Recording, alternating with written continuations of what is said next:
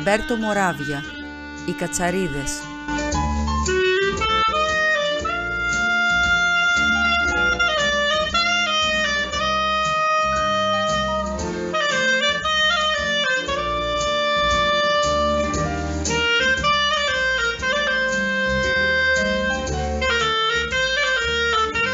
Είμαι και πάλι μόνη. Ο άντρας μου έφυγε για το γραφείο του χωρίς ούτε να με χαιρετήσει. Συνηθισμένα πράγματα. Ο γιος μου ήρθε να με φιλήσει και να με αγκαλιάσει τρυφερά, προτού πάει με την αραβωνιαστικιά του για ψώνια του νοικοκυριού τους, μια και πλησιάζει η ημερομηνία του γάμου τους. Η κόρη μου μπήκε στο δωμάτιο για μια στιγμή, κορδώθηκε μπροστά μου με το καινούριο φόρεμά της και ύστερα ξεκίνησε να βρει μια φίλη της. Έτσι τουλάχιστον μου είπε. Είμαι μονάχη και πράγμα παράξενο. Όταν βρεθώ μόνη, Πάβω να είμαι μητέρα και σύζυγος, στοργική, ακαταπώνητη, περιποιητική, αποσταμένη, ανήσυχη, που ποτέ δεν έχει μια στιγμή ξεκούρασης και αφιερώνει συνέχεια τον εαυτό της στην οικογένειά της. Γίνομαι πλάσμα κοινικό, ψυχρό, ομό, με ξεκάθαρο μυαλό. Είναι μια μεταμόρφωση περίεργη που μου προκαλεί έκπληξη και κάπως με τρομάζει. Πριν λίγο ήμουνα στο τραπέζι και φρόντιζα για την υγεία του άντρα μου και των παιδιών μου.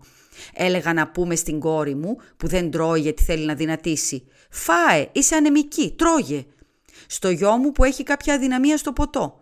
Μην πίνεις όλα αυτά τα ποτά, αυτά τα κοκτέιλ, όλες αυτές τις αηδίες. Κάνουν κακό, δεν το ξέρεις. Στον άντρα μου που δεν περπατάει ποτέ και πηγαίνει παντού με το αμάξι. Για μια φορά πήγαινε με τα πόδια στο γραφείο, κινήσου λιγάκι. Έτσι μιλούσα πριν λίγο και στο πρόσωπό μου ήταν αποτυπωμένη μια έκφραση φροντίδας και στοργής. Τώρα είμαι ξαπλωμένη στο κρεβάτι μόνη μου και...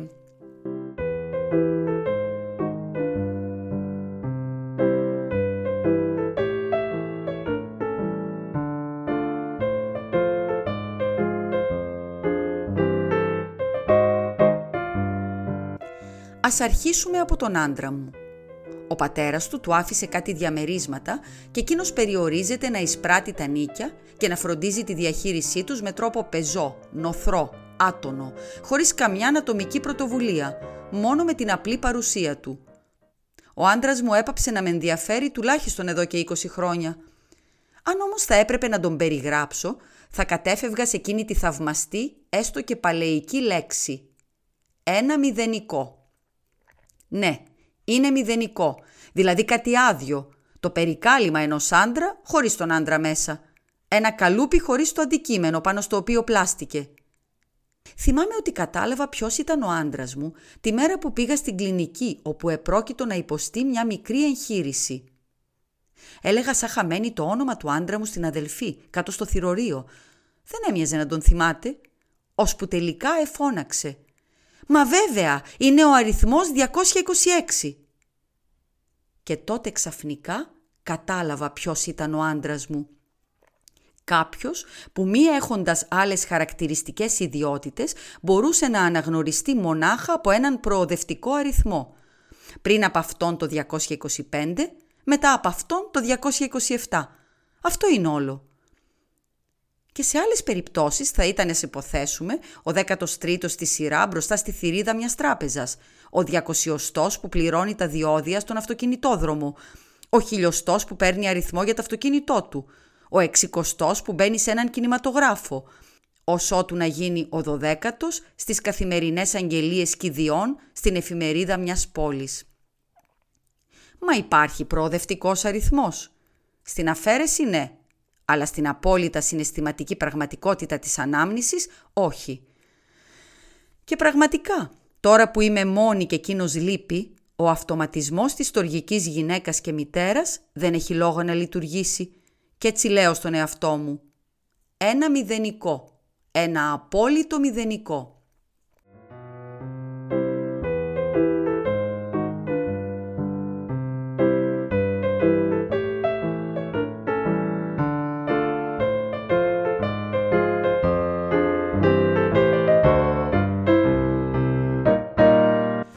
Φτάνει όμως με τον άντρα μου; Ας περάσουμε στην κόρη μου. Είναι μια καλονή, μια κλασική ομορφιά, ελληνική ή ρωμαϊκή. ψηλή και καλοφτιαγμένη, με ένα πρόσωπο βγαλμένο από αρχαίο νόμισμα, με μύτη σε ίσια γραμμή, με μέτωπο και με μάτια χαραγμένα όπως τα αγάλματα, με στόμα σχεδιασμένο στην εντέλεια. Όμως είναι βαρετή. Ναι, βαρετή. Βαριέμαι αμέσως μόνο και που τη σκέφτομαι. Να πει κανείς πως η κόρη μου είναι ανόητη, είναι σαν να της κάνει κομπλιμέντο. Η κόρη μου είναι ηλίθια. Φαινόμενο της φύσης. Περίπτωση κάτι πιο πολύ και από σπάνια. Περίπτωση μοναδική. Δεν ξέρω ποιος είπε ότι η εξυπνάδα είναι περιορισμένη και ότι μόνο η βλακεία δίνει την έννοια του απείρου. Είχε δίκιο. Η ηλικιότητα της κόρης μου μοιάζει με τη θάλασσα. Δεν έχει σύνορα. Όμως η βλακεία της έχει κάποια μεθοδικότητα. Παράδειγμα. Η κόρη μου δεν παντρεύεται ποτέ, έστω και αν αραβωνιάζεται τουλάχιστον μια φορά το χρόνο. Δεν έχει πέσει ποτέ σε παρεκτροπή. Δεν είχε ποτέ της ένα πάθος, μια περιπέτεια, μια απρόοπτη έλξη, μια αναδυναμία, μια κατάπτωση. Έχει μόνο μνηστίες. Βέβαια οι αραβωνιασμένοι είναι και εραστές. Οι μνηστίες σχέσεις ή ερωτικά παιχνίδια όπως και να το κάνουμε. Η κόρη μου όμως δεν ξεφεύγει από την πεισματική της γραφειοκρατίας στην αισθηματική της ζωή. Αυτό κρατάει τώρα πολύ καιρό η σχεδόν 35 πια κόρη μου συνεχίζει πάντα να υποκρίνεται το ρόλο της κοπελίτσας που παρουσιάζει τον αγαπημένο της στους γονείς της και ύστερα από ένα λογικό ενδιάμεσο διάστημα τον περιφέρει σαν μνηστήρα. Αλλά και στην περίπτωση της κόρης μου, αυτή η διπλή μου ας την πούμε προσωπικότητα με αναστατώνει και με τρομάζει. Πριν από ένα τέταρτο της έλεγα «Χαρά μου, θησαυρέ μου, πότε αποφασίσατε εσύ και ο Πιέρο να παντρευτείτε» Και τώρα, ε, τώρα μου έρχεται να σηκωθώ από τον καναπέ μου και να γράψω πάνω στον άσπρο τοίχο με κάρβουνο μια λεξούλα λιγάκι τσουχτερή για αυτή την αιώνια, την ακατανόητη, την ήρεμη, την μαρμαρένια αραβωνιαστικιά.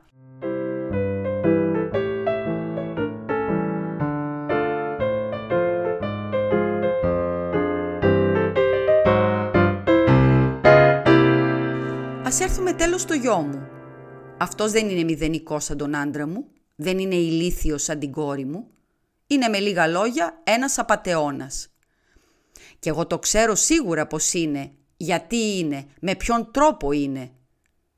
Όταν ο γιος μου ήταν 20 χρονών, μια μέρα καυχήθηκε στο τραπέζι ότι κατάφερε μια φτωχιά κοπελίτσα, πολίτρια σε ένα κατάστημα, να του τα χαρίσει όλα με μια υπόσχεση γάμου, που φυσικά έτσι μας εξήγησε κομπάζοντας, αμέσως την πήρε πίσω μόλις απόκτησε εκείνο που γύρευε.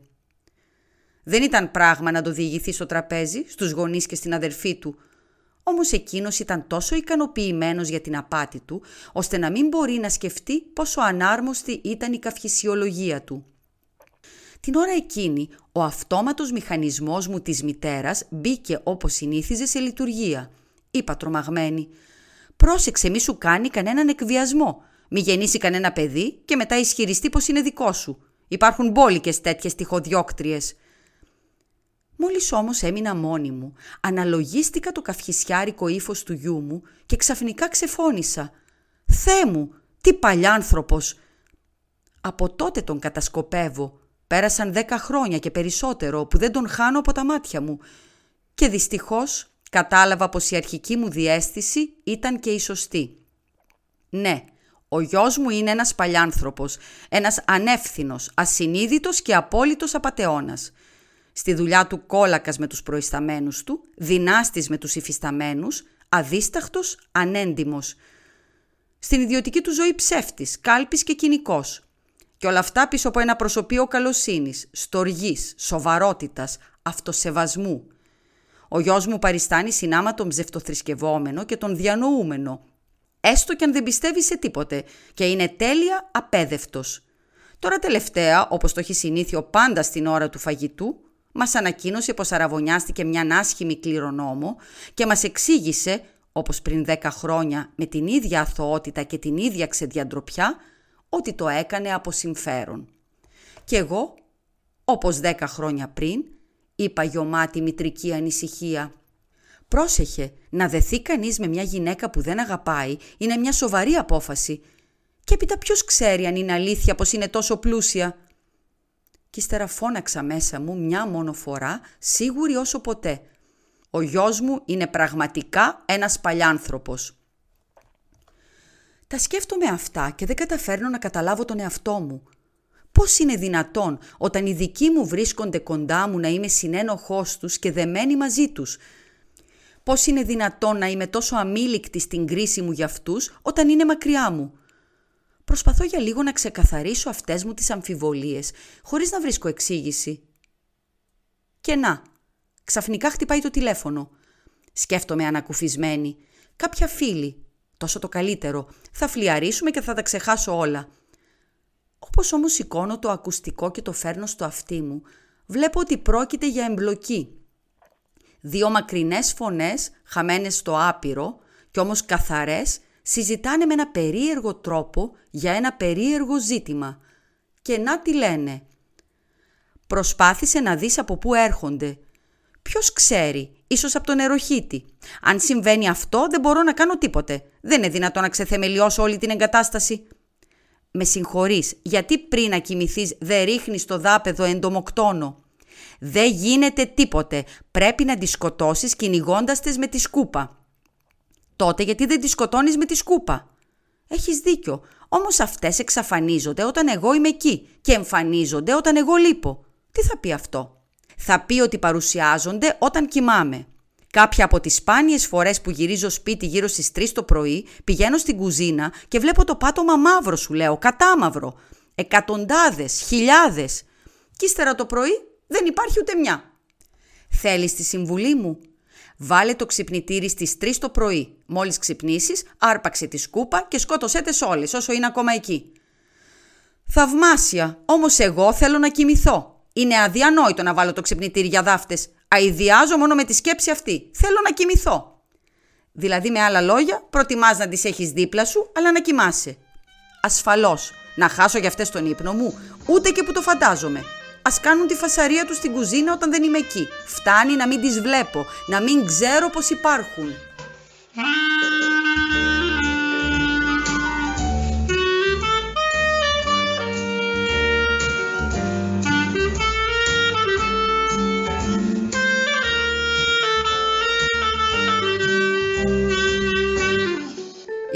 Μπράβου διάβασε το διήγημα του Αλμπέρτο Μοράβια «Οι Κατσαρίδες» σε μετάφραση Έρης Κανδρή.